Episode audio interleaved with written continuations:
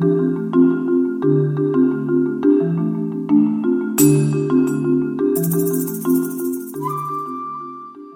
to iPad Pros, the show all about using your iPad to be productive and get work done. I'm Tim Chen, host of the show. So when I come to the office, it will change my home screen to to sort of work based with the appropriate widgets and appropriate apps on, on, on the home screen. And then when I go home in the evening, it will change to, to more leisure based stuff on the home screen. And more importantly, I've got it set that when I open forScore, which is my music reading app, it actually blocks out everyone. No one can contact me when I've got that up, so that I'm not going to ever have the embarrassing situation of my even my iPhone ringing when when I'm playing in a concert, for example.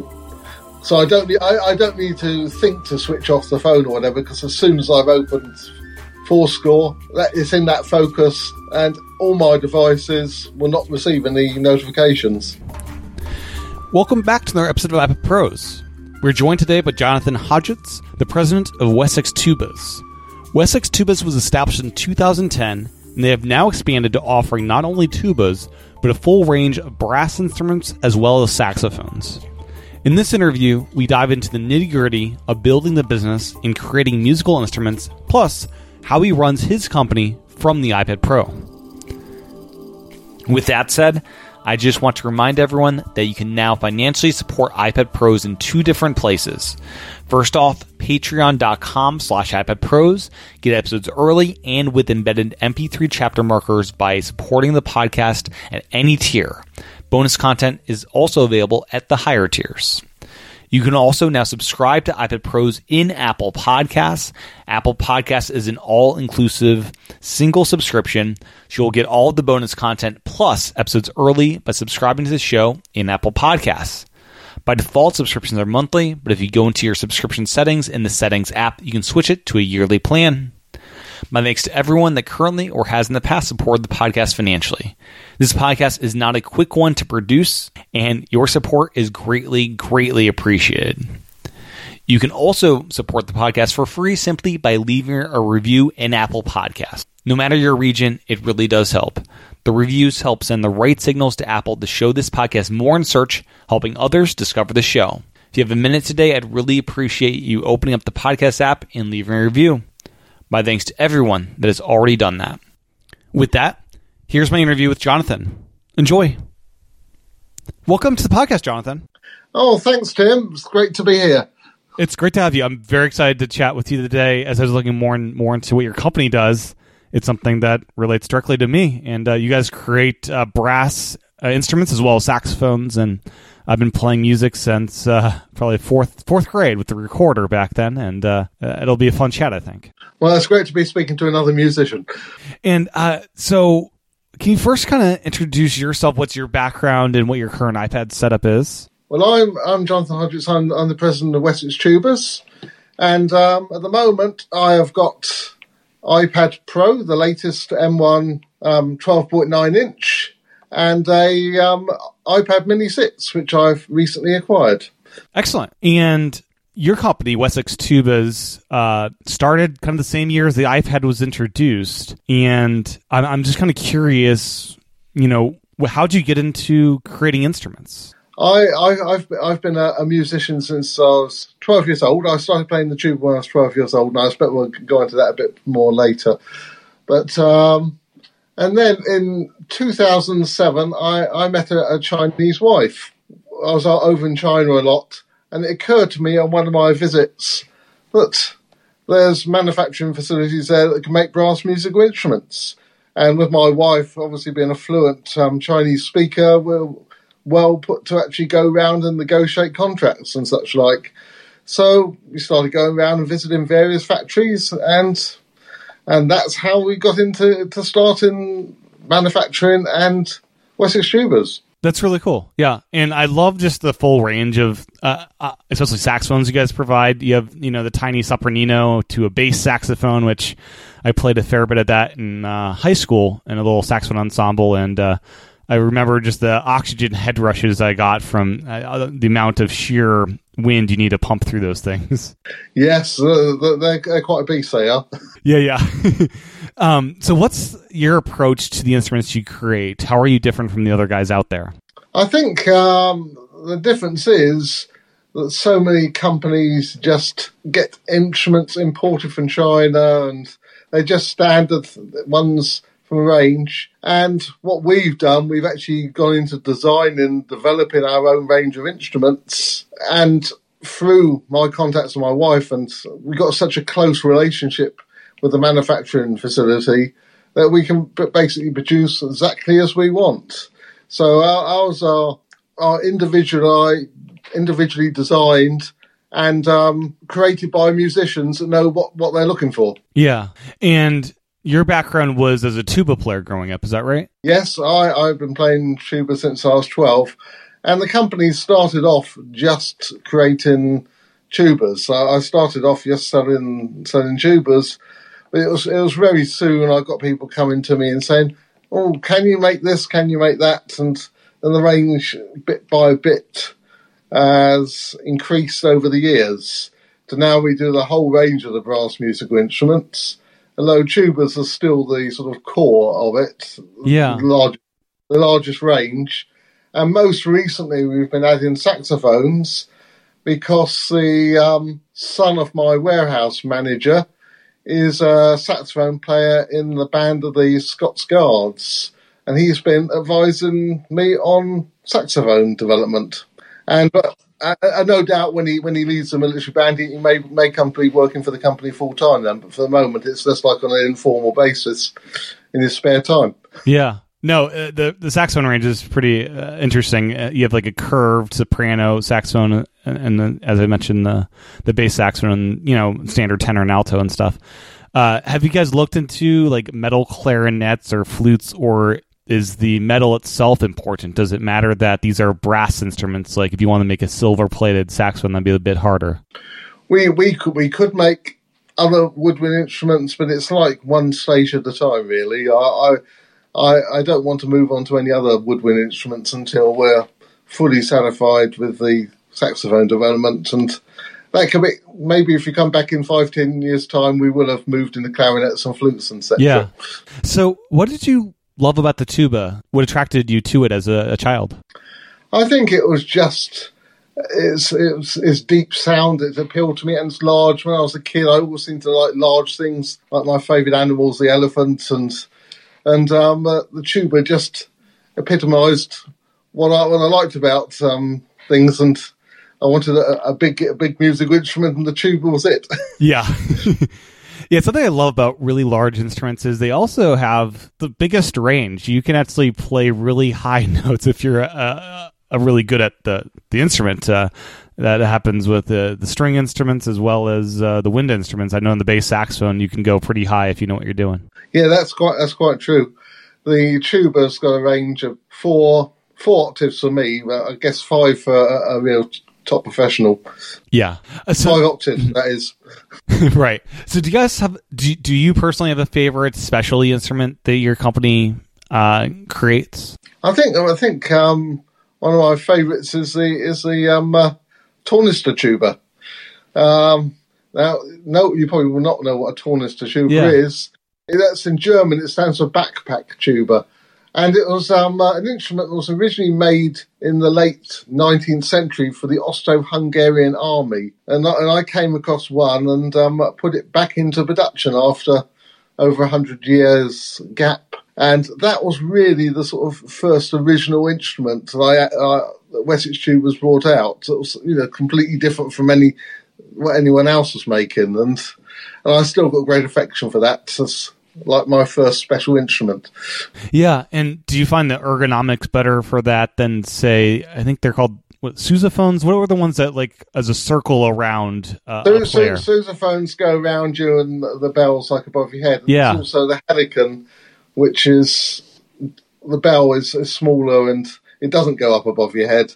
And um, those I, I, prefer the Helicon to the sousaphone, but yeah. then uh, I know, I know. Sousaphones are big in American marching bands and military bands and such like, but I, I find them a bit unwieldy to, ca- to you know carry. So I prefer the Helicon, which is a bit smaller. So your company manufactures uh, things, obviously, and we're in this period where the global supply chain and raw materials are a bit, um, how should we say, scarce and uh, limited. Uh, how has this uh, hap- How has this affected your company, and has the portable nature of the iPad helped you, you know, be a, be able to be more responsive kind of anywhere you are in the world? Well, we haven't so much suffered problems with raw materials. Obviously, in the early days of the pandemic, production came to a complete halt for some months. And so, uh, but then the biggest problem we've had since then is the problems of not being able to travel. And so I can't at the moment get to the factory to actually put any new models into production or to actually go and sort of supervise things directly. Yeah. So um, thank goodness for technology and video chats and etc. So, to, but travel has been the biggest problem. Um, the iPad has not really using an iPad has not really been a big bonus at this time because I really haven't been moving around much. Right. Yeah, you're more stationary in- in because nor- of this. Yeah. In, in normal in normal times outside the pandemic, it's a, it's a huge benefit because I am on the road maybe half the year. And so, to use an iPad is a great advantage. Yeah, during those times, would you have cellular access? I know like the current iPads has dual SIM, so would you have like your local SIM and then wherever you're traveling, you have a SIM there for uh, you know the local data connection? Ever since my um, uh, second iPad and my first iPad Pro, I have um, had cellular versions. Uh, obviously, it has been 4G, and now with the most recent one, 5G. And I have in the States got an American eSIM, had like a, a physical UK card Mhm. and a, um American eSIM card in my iPad at the same time. So I, I obviously can use the local network then and not have roaming charges. That's great. Yeah, that's something I'm really happy that came to the iPad because that seems like a super big win, especially if you travel to the same place over and over again. So if you're coming to the states to visit the Chicago showroom, or I'm not sure if China has a, a similar situation where you could have a local SIM there. I have tried. I have tried SIM cards in China, but uh, I found them a bit restrictive in use because uh, so the um, Chinese firewall that oh yeah, certain things like like Google cannot be accessed. So I found it really quite quite annoying. I, I tried it once. and- yeah. and never bothered to renew the um, uh, contract, which was just like a month. Uh, and I never, I, I never renewed it because I didn't find it a great benefit. Yeah, but if you're roaming in China, you don't have those firewalls. No, not using my local card. If I use my UK card, I don't have the problem with the firewalls. Oh, interesting. To Okay. get to, to, to reach the west. Yeah. And I, but I, t- I tend to, when I'm in China, use the cellular all the time. I rarely use the Wi-Fi. Yeah. And so something I'm curious about is you entered this market in 2010. What's the process been like for building out the ambassador and artist program? Kind of a very important thing, I'd imagine, trying to enter this very well established market. I remember in school, Yamaha was was king, and I'd imagine this is a hard market to kind of penetrate and can kind of get name brand uh, recognition with. Well, one of the things I, I've been doing is, um, as I've been travelling around, particularly around the States, is visiting some of the, the top players in the world, and um, that's one of the, one of the things I really enjoy about the job is is meeting great musicians all around the world, and um, and obviously if they're interested in the brand and and want to help us develop it, then we will see if they'd like to to join us as a as a, an artist. But we don't we don't push it too much. It's they, they've really got to want to do it. Otherwise, there's no much point in in, in bringing them along if they're, they're you know their heart's not in in it. Yeah. Would you create a custom instrument for any of the artists you work with as kind of like a kind of a bonus type thing? We'll create this kind of custom thing with your kind of specifications that are a bit different. Yes, we would. Yes. So, so of, often we we do do developments with feedback from various professionals, and so we may well develop a, a new instrument in collaboration with a professional player, which then is added to our range. Nice, yeah. So the blog posts, uh, a lot of variety there, and a lot of great content there. Uh, do you create any of those yourselves, or do you have a, a person that kind of focuses on the blog and does all that?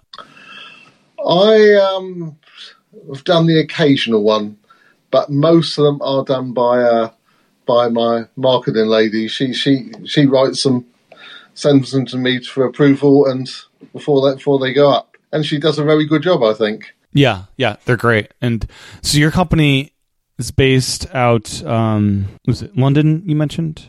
Well, the actual headquarters here is 60 miles west of London. Okay. And that's where warehouse is in the main office. And then we've got a showroom in Chicago. And we've got a, a sort of affiliate in, in Texas as well. And is the affiliate is that where all the shipping's done? Because I noticed there is local shipping in the states, which is great, and it's actually free shipping if you're in the United States, which I just love that you offer that. No, that, what they what they handle is is all dealing with all the school orders in the states. Okay.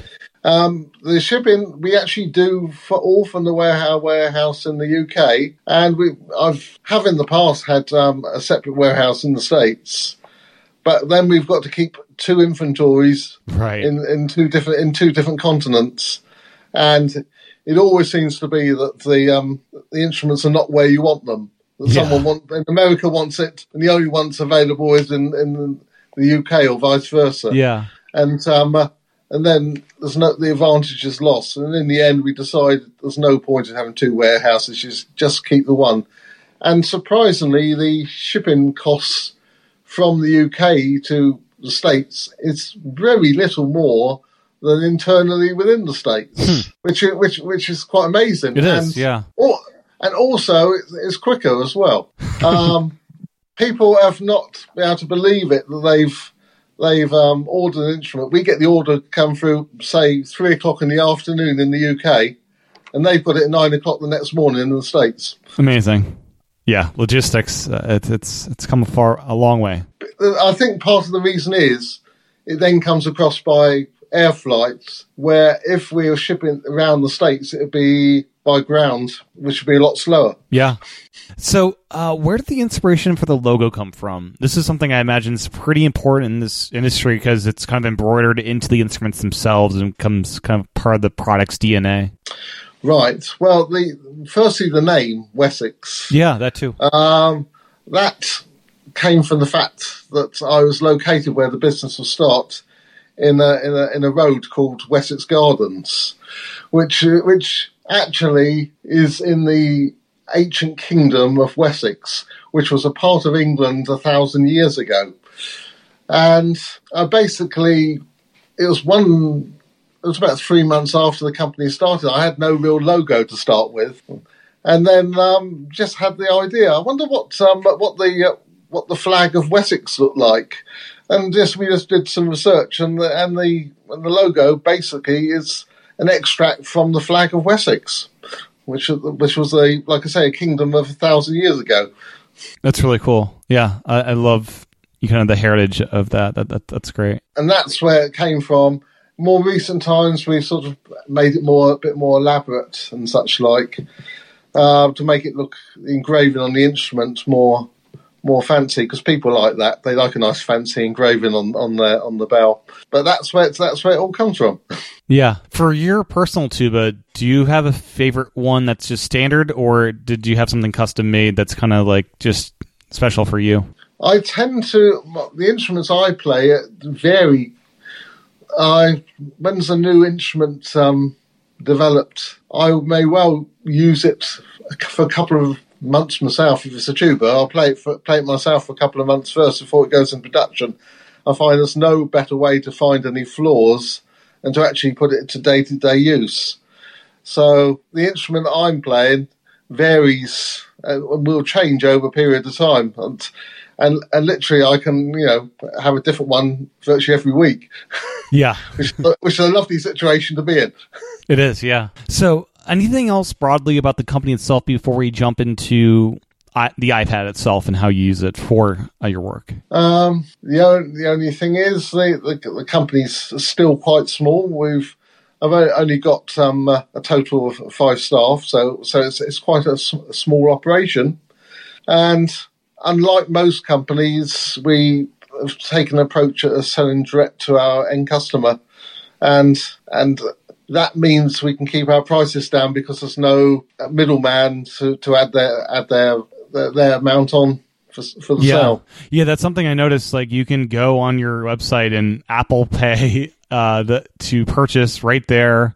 And that's something I looked just again before the interview. It's like, oh, Yamaha, you can't buy direct. Selmer, you can't buy direct. It's always through somebody else. And as you said, the middlemen they they like to jack up the prices a bit. And uh, if you did have like a comparable like with the saxophone, were you targeting a certain like uh, quality range compared to like Selmer Yamaha? What's the comparison there to make? I would say we're aiming for like the more skilled amateur rather than the professional. Yeah. that, that's where that's where that's where the the biggest market is. Yeah, There are there are very few professional players against amateur players, but to, so we- we're, we're aiming above the beginner market, but below the top professional markets. So that sort of intermediate level. great. Yeah, yeah. I was looking at the the Selmer Paris saxophone that I own, and the prices have just skyrocketed since I got it, like probably 10, 15 years ago. I'm not sure if it's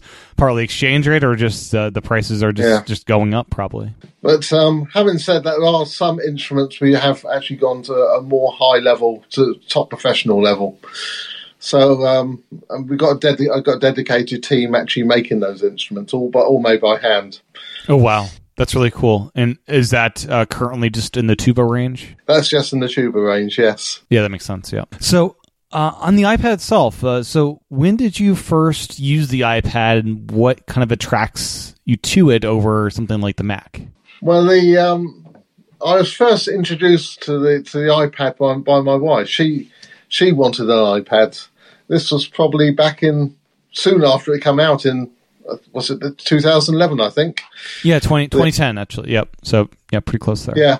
Well, soon, soon after that, she she got one, and it's um, ideal for Chinese people because you can obviously with the touch screen, you can they can just write on the screen with their with the Chinese characters.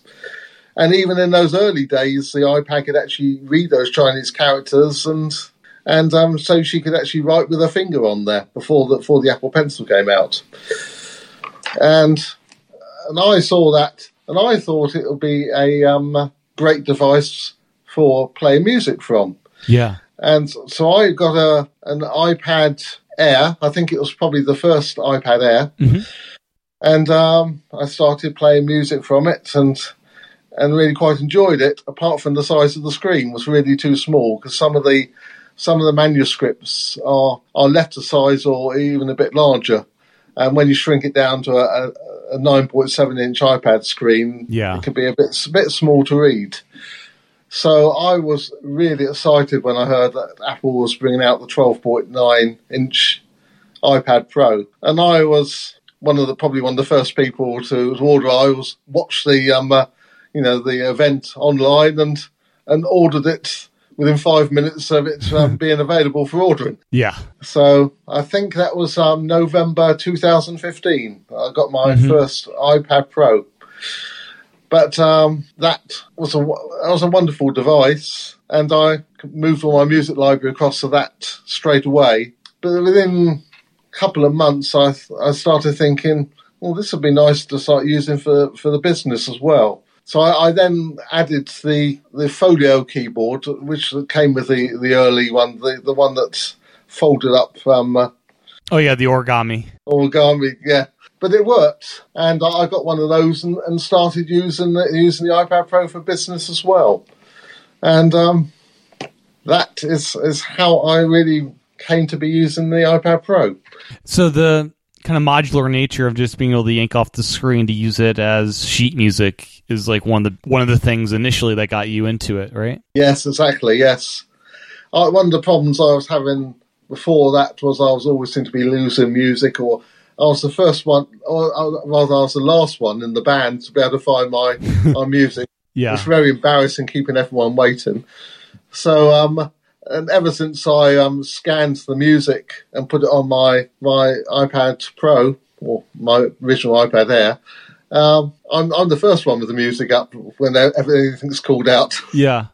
And uh, do you scan the music with some kind of scan snap type thing, or are you using just the built in scanner now, which is part of iOS? In the in the early days, I, I scanned the music with a like a flatbed scanner in the office, but then I started scanning with it with the iPad using its the built-in camera on the iPad straight into it. Yeah, and um, uh, nowadays I use the the app Scanner Pro, which I use for scanning all the music, which I find quite amazing the way it sort of corrects mm. uh, corrects it and makes yeah. it into a flat sheet of sheet of paper. It's it's it's amazing how these scanning programs work on the iPad. Yeah. Does does Score itself has have scanning built in yet? It does now. It didn't when I started using it. It has got a built-in scanner now, but the quality is just not up still. It still doesn't do as good a job as the Scanner Pro app does. So yeah. I, I, still use the Scanner Pro app. Nice, yeah. And do you have any kind of special stand that you mount your iPad into, or is it just a standard sheet music stand and hopefully no one knocks into it and the iPad goes tumbling? I got a special stand now. In, in, the early days, I just used to put it on the music stand, but after having it once knocked off onto the floor, lucky it didn't break the glass. It yeah. just, just just just chipped the edge of it. It just put a little dent in the in the aluminium rim.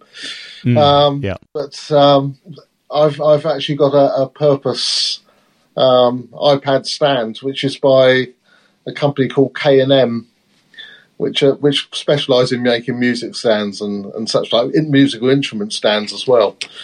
Um, nice. That, that, that I find really good. I can use it in in portrait or landscape, whichever is appropriate for the music I'm playing. And to turn the pages, do you have one of those Bluetooth pedals? I have got one, but I don't always use it because you can just touch the screen to turn it, and I find it I find that sufficient in most cases. Yeah. Unless there's a very difficult page turn on a particular piece, but probably 95% of the time I, I just do it by hand. Okay. And the screen size, is this sufficient or would you go to a 15 inch if they bumped it just a little bit more? I think it probably is sufficient, but I would probably be um, ordering on the first day if, if Apple ever brought out a 15 inch one or a larger size. Yeah. so uh, the Mac, you have an iMac in the office. Kind of, what role does that serve in your life? Very, very little now. It's um, uh, most days it sits there with a black screen and not never gets touched all day.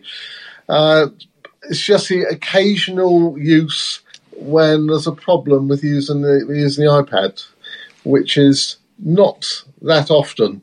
And in those early days of iPad Pro, what were those biggest challenges of using the iPad to get your job done? Well, in the in the early days, I would be using the iMac um, when when I was in the office, and the iPad was just purely as a portable device. That's that's how it started off, and I, I did used to have a, a MacBook Pro as well, so I would go around with a MacBook Pro as well. And in those early days, what it could do was very limited. Um, one of the amazing things you could not do in those days was, for example, make a P- PDF. If I wanted to make a PDF of a document, it had no built-in facility to actually make a PDF. So I, I was. That's how I started um, listening to iPad podcasts and YouTube videos and such like to actually try and learn more about what could be done on the iPad Pro and ways around its shortcomings, what apps could be used to overcome those shortcomings. So, so I've, I've been stud, like studying that right from like 2016, and, and any app that I thought might make my workflow a bit better, I've been adding onto onto it, and and that's how things have developed. As time's gone on, obviously Apple have added extra facilities, and some of those apps have just disappeared because they're not required anymore. Hmm.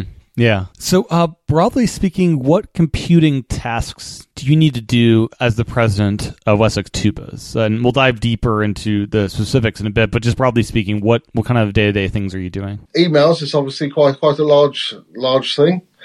There's quite a lot of messages coming in, both internally and externally. I, I work on spreadsheets quite a lot. We've got to uh, get spreadsheets off our um, shopping software of all the sales and I need to analyse and decide what we're going to order, stock in, etc.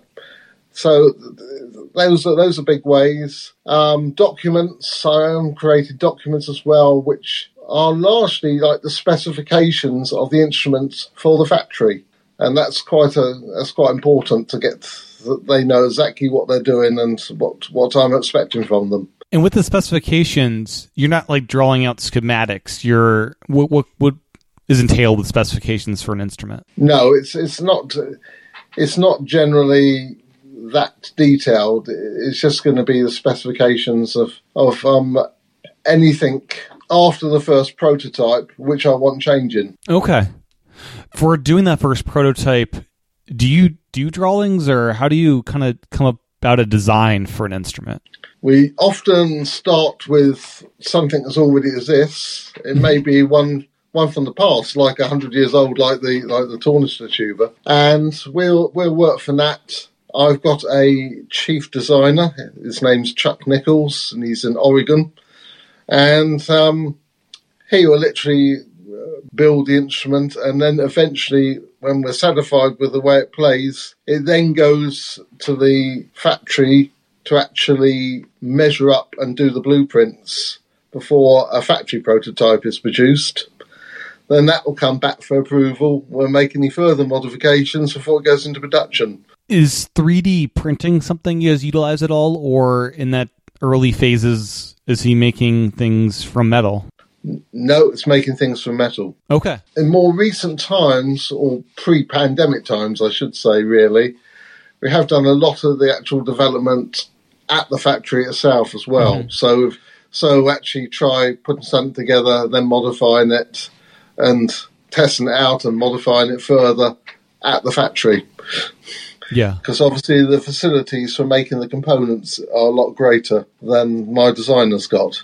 Right. Yeah, that makes sense. Yeah. And besides upgrading to the XDR iPad Pro this year, you also added an iPad Mini to the mix, this new sixth generation one that I've seen in person and am really envious of not having one yet. Uh, so, how have these two devices affected your workflow, both the XDR iPad Pro and then the, the new Mini? The iPad Pro, I obviously the much better screen on, on the new one is really good when I'm doing um, video editing and or photo ed- editing. So that's where the main use is for the better screen is on, on the new XDR screen. And it's got no problem in, in um, uh, handling 4K videos. It's, ne- it's never hiccuped on me ever. So it's, it's yeah. It's an and this was an upgrade from the 2018 iPad Pro, right? Yes. Yeah, I, I basically I've now had four iPad Pros. I started off with the very first one, but when they first brought the iPad Pro out, it only had 64 gigabytes of memory. And that was the only only one available. So I, I then changed to the the second edition, um, more than anything to get get more memory. And I went straight away, straight up from 64 gigabytes up to 500 odd gigabytes on the on the second one. Yeah, I made the mistake of just financially 32 gigabytes was all I could afford for the original iPad Pro, so I went from 32 to 512, and that was a nice big jump for me. I, I, I, like to have. Uh, I always tend to go for the largest uh, amount of space on there because when I'm traveling, I like to carry everything with me, and I, I don't want yeah. it. It's spread around on separate drives. I'd like so I basically got my whole business doc, all my business documents and my personal documents as well on the iPad Pro. So there's, a lot of stuff on there. So I went up to 512, but obviously that was still the old format with the with the um, huge bezels. Mm-hmm. And then I then I um, got the 2018 one. It was and that went up to one terabyte. Yeah and that made it a lot more portable and easy to carry around with the smaller bezels. That's a huge difference, I think and um, now I'm using the um, the latest one on a two terabyte one. So I've gone all the way up now to two terabytes. Amazing. Yeah, it's amazing where we started and where we are now storage wise with these things. And the the first one is long since gone, but the the second one is being still being used by my warehouse manager. And my um, 2018 one is being used by my wife, so nice. they're, they're still in they're, they're still in use. Yeah. So uh, the iPad Mini Or first, before you get to the iPad Mini, has the uh, addition of the trackpad on the iPad been a big help with your workflows? I don't know if it's really made any difference the way I use the device that much. Yeah. I the trackpad I tend to use more, I think, for gestures rather than actual for selecting things on you know buttons or items on the screen. I tend to still reach to the screen to do those things, but I like will swipe up and, and swipe across and, and such like with the with the touchpad. So I sort of it's like dual use for me. Yeah, yeah. And then the mini. So this is a brand new device. You have not had a mini in your life up until now. And how are you finding that you're using this? Well, the, the mini.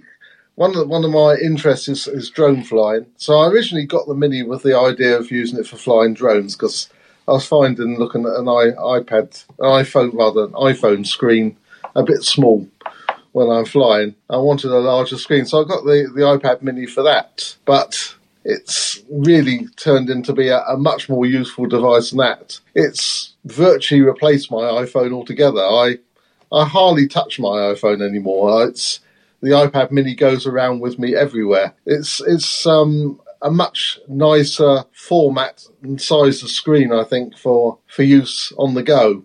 If you want to look at a spreadsheet, the, the iPhone is just too small. But you can on just the aspect ratio alone just seems not. Yeah, the, yes, the aspect it's so, it's so it's so narrow. Yeah, some some spreadsheets I can't even use at all on the iPhone, but the iPad Mini, I can basically look at anything that I can on the iPad Pro. It's obviously not as large and and um, uh, as pleasant to use, but it can be used for virtually anything. So it tends it tends to now go with me everywhere, and I'm using it for even on my desk on beside the iPad Pro. I've got the iPad Pro there I'm using, and I have the iPad Mini bes- beside it as yeah. well. And I use that for reference. If I just want to look up something, well, I'm I will just uh, open it up on the iPad Mini to to to do a, a look up rather than do a split screen on the iPad Pro. So I'm actually finding since I got the Mini, I'm not using split screen so much on the iPad Pro now. Yeah, I would do the same thing with the uh, I had the ten and a half inch and the twelve point nine of the second generation, and I would use them side by side exactly like that. And uh, it'd be so cool if Universal Control could work from an iPad to another iPad because I think that would be very handy if they ever managed to do that. Hello, it's it's great the handover. You can just like copy something on one device and then paste it on the other. That's, yeah, yeah, that's super handy. I, I, I, use that all the time, every day. And you're using the Magic Keyboard with the iPad Pro in this setup, or do you have like a stand and like a, a desktop kind of setup for your iPad? I'm actually using when I'm on my desk. I actually have got a stand. I, have got it on the stand, and I've got a um, regular Apple keyboard and um, a touchpad. Okay. Did you ever look into getting one of those Bluetooth keyboards that would let you pair to both the Mini and the regular iPad Pro, so you could just swap between uh, for the keyboard to jump back and forth? No, I haven't thought. I haven't thought about doing that actually. Okay, yeah, that's something I really enjoyed uh, doing when I had my dual kind of setup there. The um, the reason I use it, I'm using a stand. Stand I'm using is one um, called a, a Lulu stand it's it's magnetic, so it, it just just clips on magnetically. And what I like about that is I can just switch it from um, landscape to portrait. Yeah. So I, I can use it in, in, either format, whichever is best for what I'm doing. Nice, and you're finding the Lulu stand nice and stable. You're not worried about it yes. Good, good. Yeah. yeah. That's that's the only advantage I really see to the Magic Keyboard um, when I, but if I'm working anywhere outside from my office desk, it's on on the Magic Keyboard. Yeah, that thing's great. How easy it is to just take on and off at, at will. Yeah. So, and of course, then it comes it comes off to be used as a tablet when it goes on the stand to, for playing music. Yeah. I don't I don't tend to use it as a tablet so much otherwise. Um, the, the, iPad Pro, I, I won't be like sitting on the sofa with it in my hands as a tablet. I'm, but I do that with the Mini all the time. Yeah, it's the perfect size for that. It just feels right at home for being a, an iPad. It's just, it's, just, it's just so good. You just you just hold it in one hand and um, you know and use the other one hand to, to navigate around, which is yeah, which is ideal. and it doesn't feel any heavier than the than the iPhone Pro Max that I had before. And so the Pro Max, you then went to the 13 Mini, and how are you finding the little tiny phone? I'm finding that I find it okay actually. Like I say, I'm not using it much for screen time, so I'm Yeah. more using it as a as a phone. I guess you could say really for Yeah, probably a phone phone and camera, probably. and, and such things as navigation or taking a quick picture and things like that. I, Yeah. I tend to use the iPhone for now. in uh, not needing to tether on the big phone, do you think you'll stick with this uh, 13 mini if they don't upgrade to a 14 mini in the coming year? Yeah, I think I think now I may well stay with the 13 Mini for a few years now Yeah, because it's it's it's a good device. It, it, like I say, I'm not using it. It's not heavy usage. I'm just using it very infrequently. I'm mostly using the I, iPad Mini, so the battery life on on the iPhone Mini is no problem at all. yeah, And of course, you have got the um, you can actually charge the the iPhone from the iPad Mini as well as from the iPad Pro. Oh, that's right. Yeah, because the charging thing, it's not just iPad Pro. iPad Mini can also do that trick as well. That's that's pretty. Yeah. Good. Which, which that's one of the first things I checked out. So do I need to carry a charger, or can I just charge up the phone from the from the iPad Mini? And Yeah, works and uh, yeah, I'll charge my Apple Watch from my iPad uh, Pro as well. That's a pretty handy thing to do. yeah, and the the iPad Pro, I find the battery life mostly okay. Um, I one the early, one the early days when I got my first one, the charger I can't imagine, can't remember what what it was on the, the charger they provided with it. It was only something like twelve watts or Yeah. something. Yeah, it took a while It- to upgrade that thing. and that was way too slow. I had to I had to buy a, a bigger charger to actually charge it up in time because I, I was like it wasn't recharged again before I wanted to disconnect it and move on. Yeah.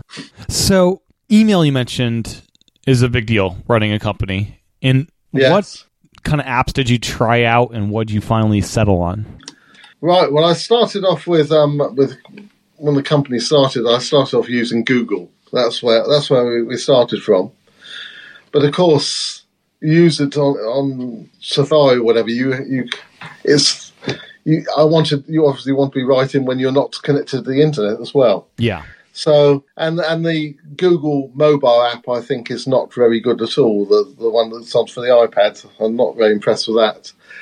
I did use um, Apple Mail for a while, Mhm. but it's much more limited than it is on on the Mac. Yeah. You've got facilities on the Mac which are just not even now today. Apple has still not provided all all the mail facilities on, on the on the iPad app. Um, I've used AirMail. That was that was okay, but it wouldn't do everything I wanted.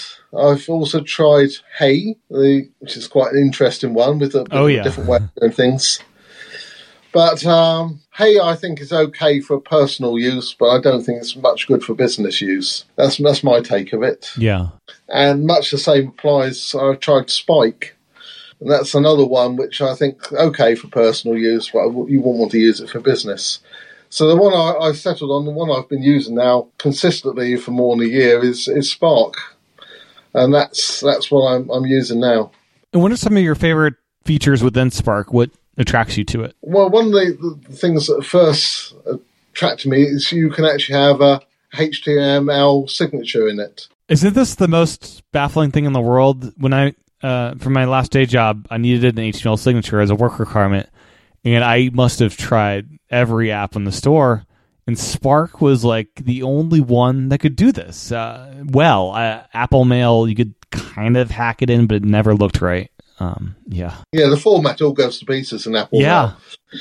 Yeah, but I, obviously, I wanted a, a proper business signature in there and HTML, and that was one of the sort of deciding factors for using it. Another one that I don't like with so many of the apps is you like look at one email and then it moves on to the next one, even if you don't want to move on to the next Mm, one. yeah. And and then marks it as read, and then if you get called away, it's then disappeared off your your ones waiting for attention. Then and it's it's quite annoying.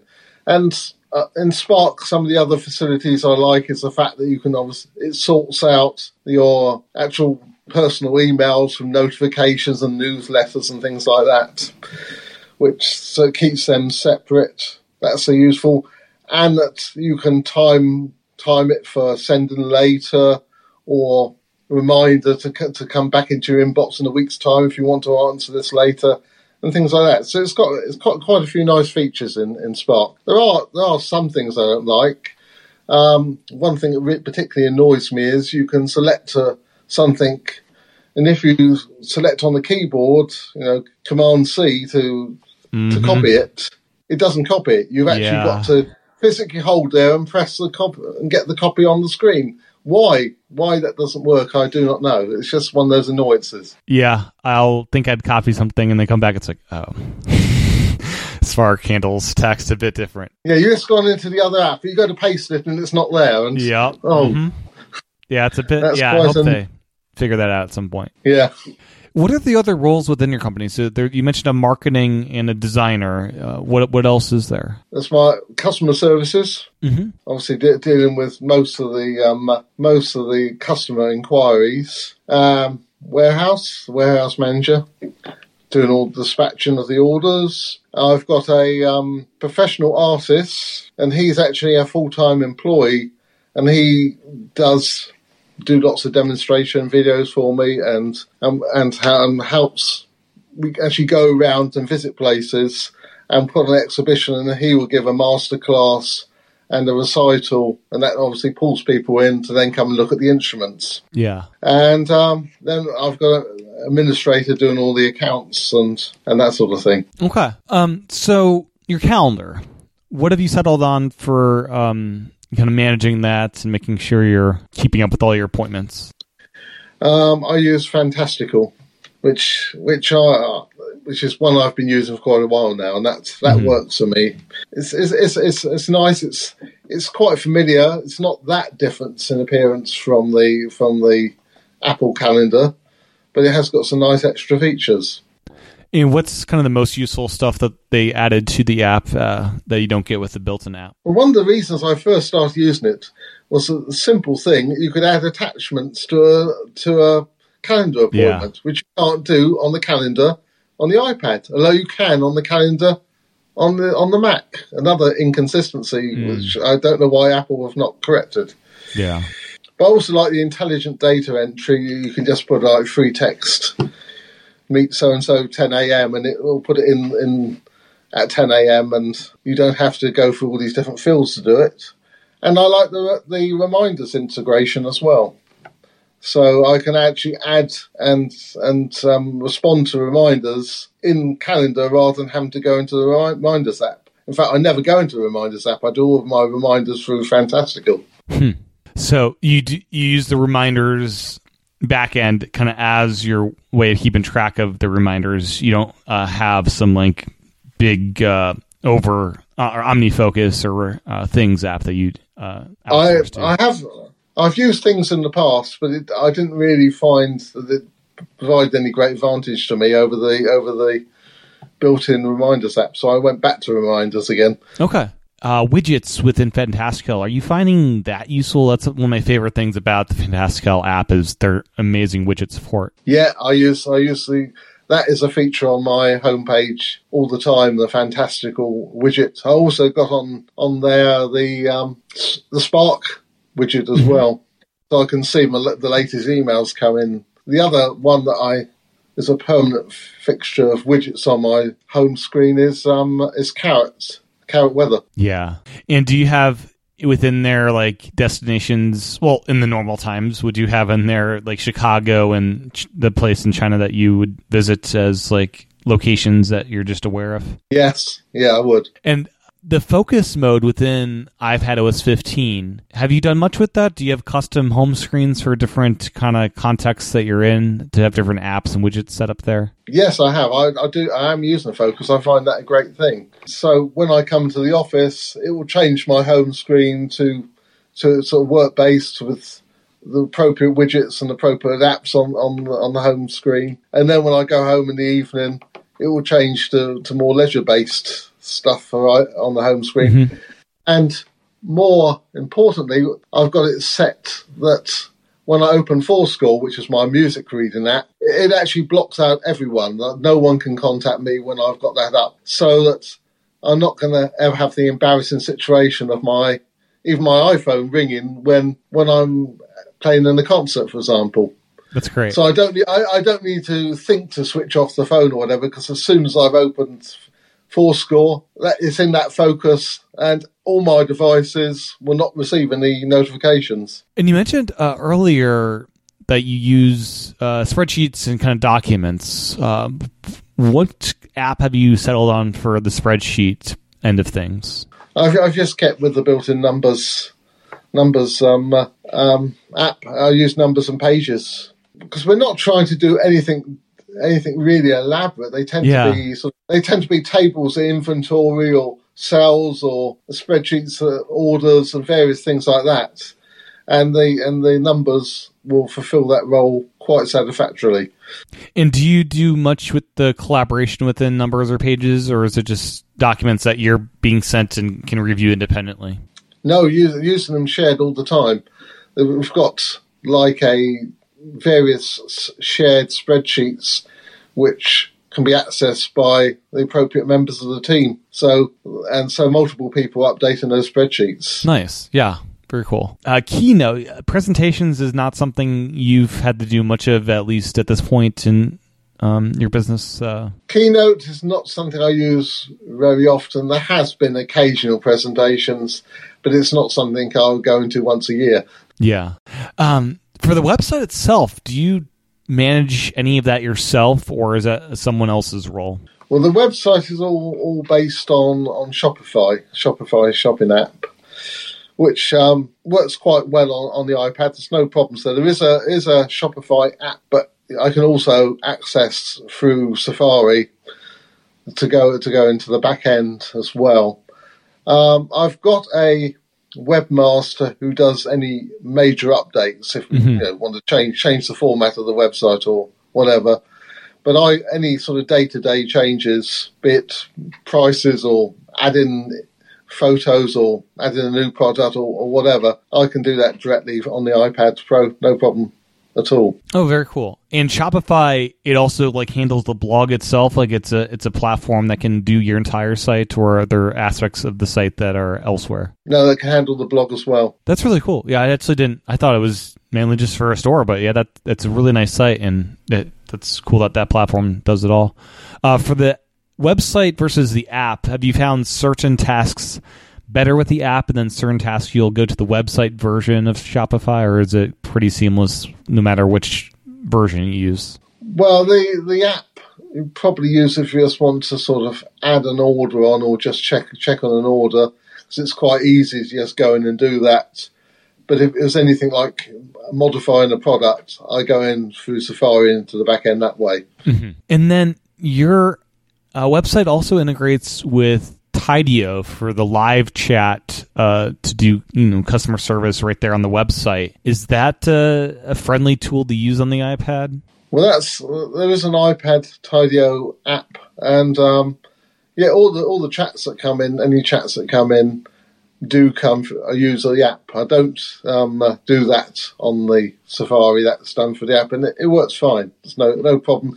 The only criticism of it is it doesn't have dark mode, so it can be a bit training on the eyes if it's after dark. Yeah, and you'll do some of that, but you also have a customer service uh, person that that's their kind of focus of what they do. The customer the customer service person will do that most of the time. Yeah, but sometimes they're not available, and I know they're not going to be available, and then I'll keep an eye on it Yeah. and uh, attend to it then. So uh, in the dark days, I know a lot of people had to use Windows because of Quicken for Windows and how good it was.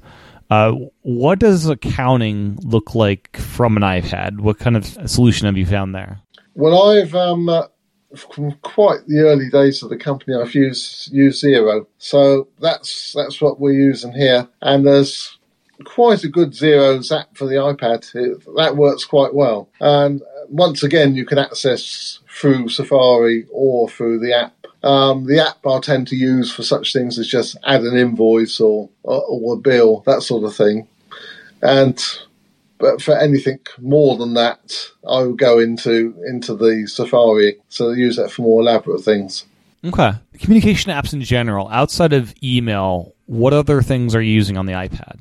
Well, a big one is um, WeChat, WeChat is the is a Chinese app which um, basically all Chinese seem to seem to use. Yeah.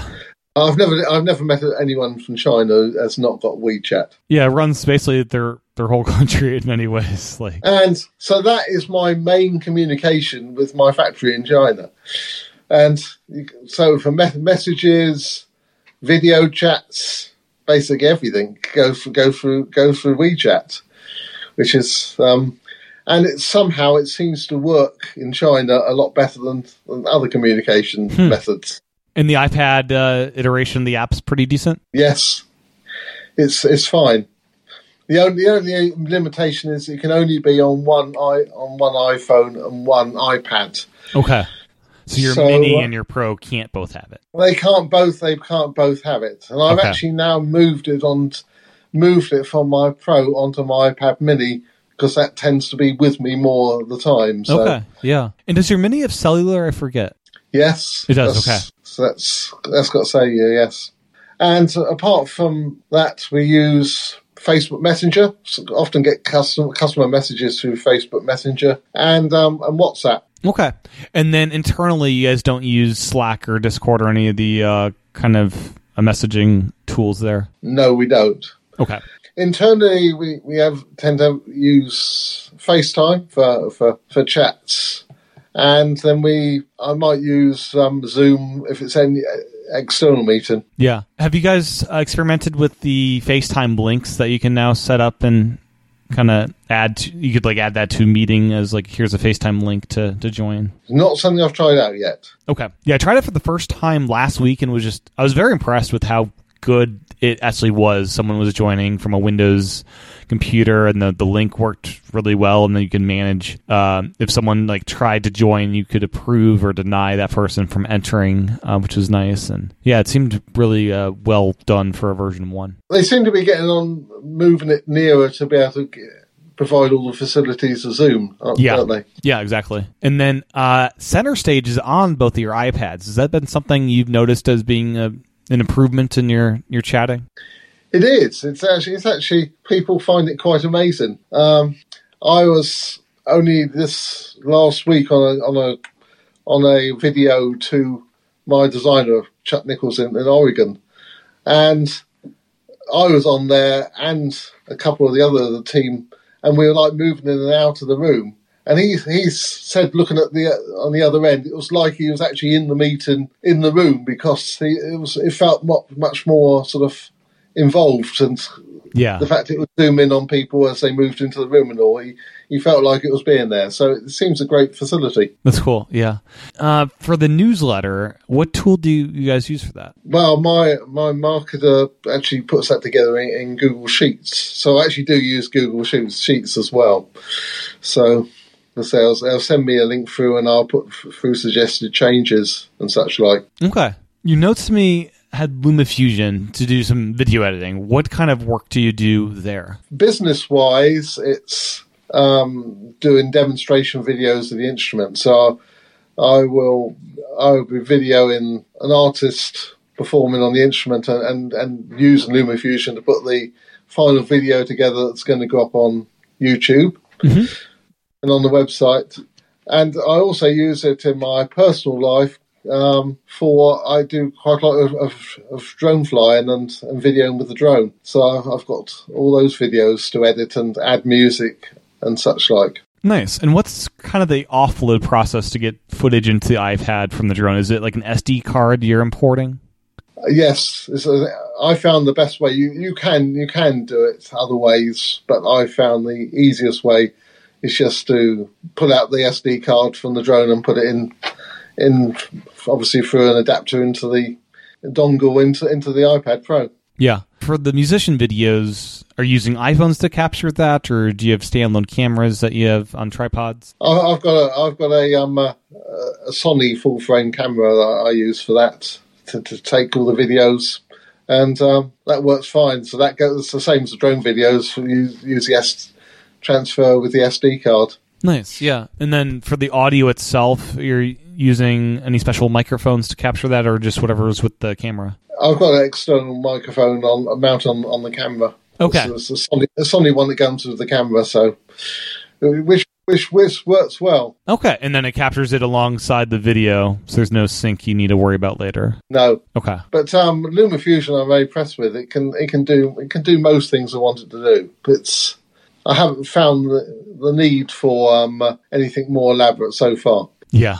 No, it's great, and it's only going to get better. There's um, a multi-cam update they're working on that should be out this year at some point. I hope they've been talking about it uh, coming soon, and that will just be uh, super impressive. So you could have multiple cameras set up and kind of cut between them pretty easily. Yeah, it's so much so much better than iMovie, which is a very basic basic program. I think. Yeah, I still miss uh, iMovie HD back in the day when they had that for the Mac, and then they downgraded to this uh, current iteration of iMovie. Yeah, So, uh, for product photography, uh, that's something I would think is pretty important for this industry because I know for me, lusting after a new shiny uh, instrument uh, was instrumental in me, you know, wanting the saxophone I ended up getting. And what kind of challenges do you have photographing instruments and making them look good? And then do you do any of this, or is this kind of outsourced to someone else in, in your company? the main problem with um, product photographs of musical instruments is they're very shiny and reflections. If you don't watch Yeah, it, so you will be in them accidentally. you you end up with getting a, getting a reflection of yourself.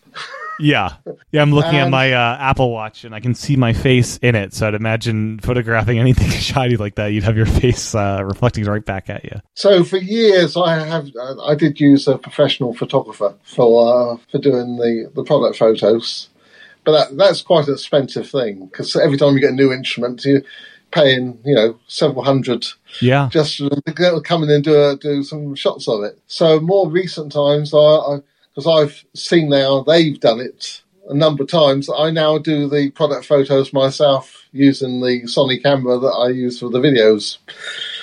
And basically, like a photo tent, the instruments in a in a tent with the light outside shining in, and the camera is behind a, a screen, and so am I as well. Mhm. So, so there's just a little black mark, basically where the, where the lens is pointing through into the tent to take the photo, and that can just be you know photoshopped out afterwards. will you use an iPad app to handle the post production of the photos? I will use um, Lightroom Mhm. uh, for basically like the getting the exposures and all that sort of thing, and then um, Affinity Photo for cutting out and putting the backgrounds in, and further editing Affinity Photo. Yeah. And do you have that product uh, photography set up kind of ready to go whenever, or is this something you need to put together and get that tent set up, or do you have a special space uh, kind of reserved for that already? At the moment, it's set up all the time because it's. I've got it set up in what would normally be my showroom because no one has been visiting to actually need a showroom. But right. Yeah. but um, otherwise, it, you can put it up in half an hour, or whatever, if you need to. And something that stuck out to me, and of you sent me notes ahead of time, was the calculator app that you shared with me. I've never heard of this app, uh, Tydlig. And how is this app different from the other ones out there? It looked kind of, kind of very uh, interesting as I looked through the uh, App Store description. It's, it's it's very different in the fact that rather than basically like a calculator, uh, a regular calculator with just the numbers, you actually got a page. So you actually just keying in the, the figures in as if you were put in there, you know, the number multiplied by so and so equals. So you actually write actually typing it in exactly as you would if you were doing it manually on a, on a sheet of paper and the, it will actually hold it on the page, and you can label the figures with what they actually represent. And that's what makes it different from other calculators, is the fact that you can label everything. So it's really good if you want to go back and check your calculations later. You can see exactly where all those figures came from because they're all you've labelled them up, and you've got all, all the calculations to go back and reference any time. So it's it's, it's quite a different way of of working from using a, a sort of normal calculator. And will you use that uh, split screen with numbers as you're in the spreadsheet working on things? Yes, I will. And that will obviously be used for such things as working out product prices, putting all the all the figures in there and working out what the what the costs on the costs and the eventual sales prices. Yeah, because you're building in margin and making sure it's Yes. appropriately priced there. Yeah. So it's it's it's useful and. And I can go back. Can go back to the calculations, and if the figures change, I can just change one figure and get the, the new figure, the, the, recalculated again. So it's it's. I find it a really quite useful calculator app. Yeah. So running a business, I'd imagine you'd have to track, keep track of a lot of little notes and just little data points that kind of come across your desk from time to time. Uh, how do you handle all these notes? Is there a certain notes app you use, or do you have different notes app depending on what kind of information you're being given? No, I, basically just use the built-in Apple Notes because the the search facility in there is really good. I can get back to what I'm looking for very quickly. So anytime I want to note anything down, I'll just do another another note. Now, of course, we've got the new Quick Notes, which is even better still. Yeah, you've been finding Quick Notes pretty useful. Yes, that's that's really useful if you've got a document open and just want to make a note on something. Yeah, and you'll use the linking thing to it. A link, or, or if you're on on Safari to, to the page, it's really useful. I think.